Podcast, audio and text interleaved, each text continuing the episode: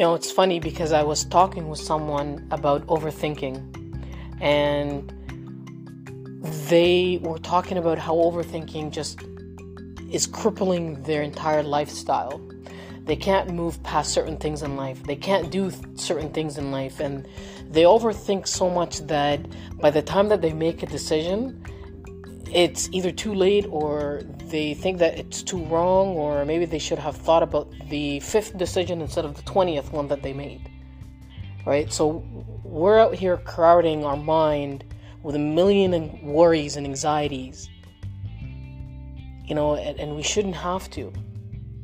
We think way too much about debt, marriage, kids, having kids, getting married, falling in love, health, money, job, security, friends, wealth, etc., etc., etc.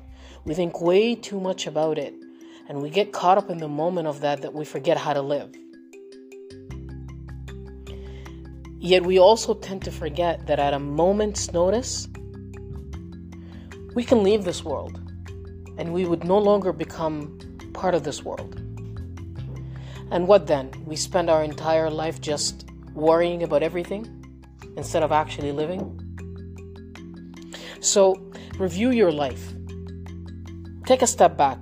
Take a couple steps back if you overthink too much.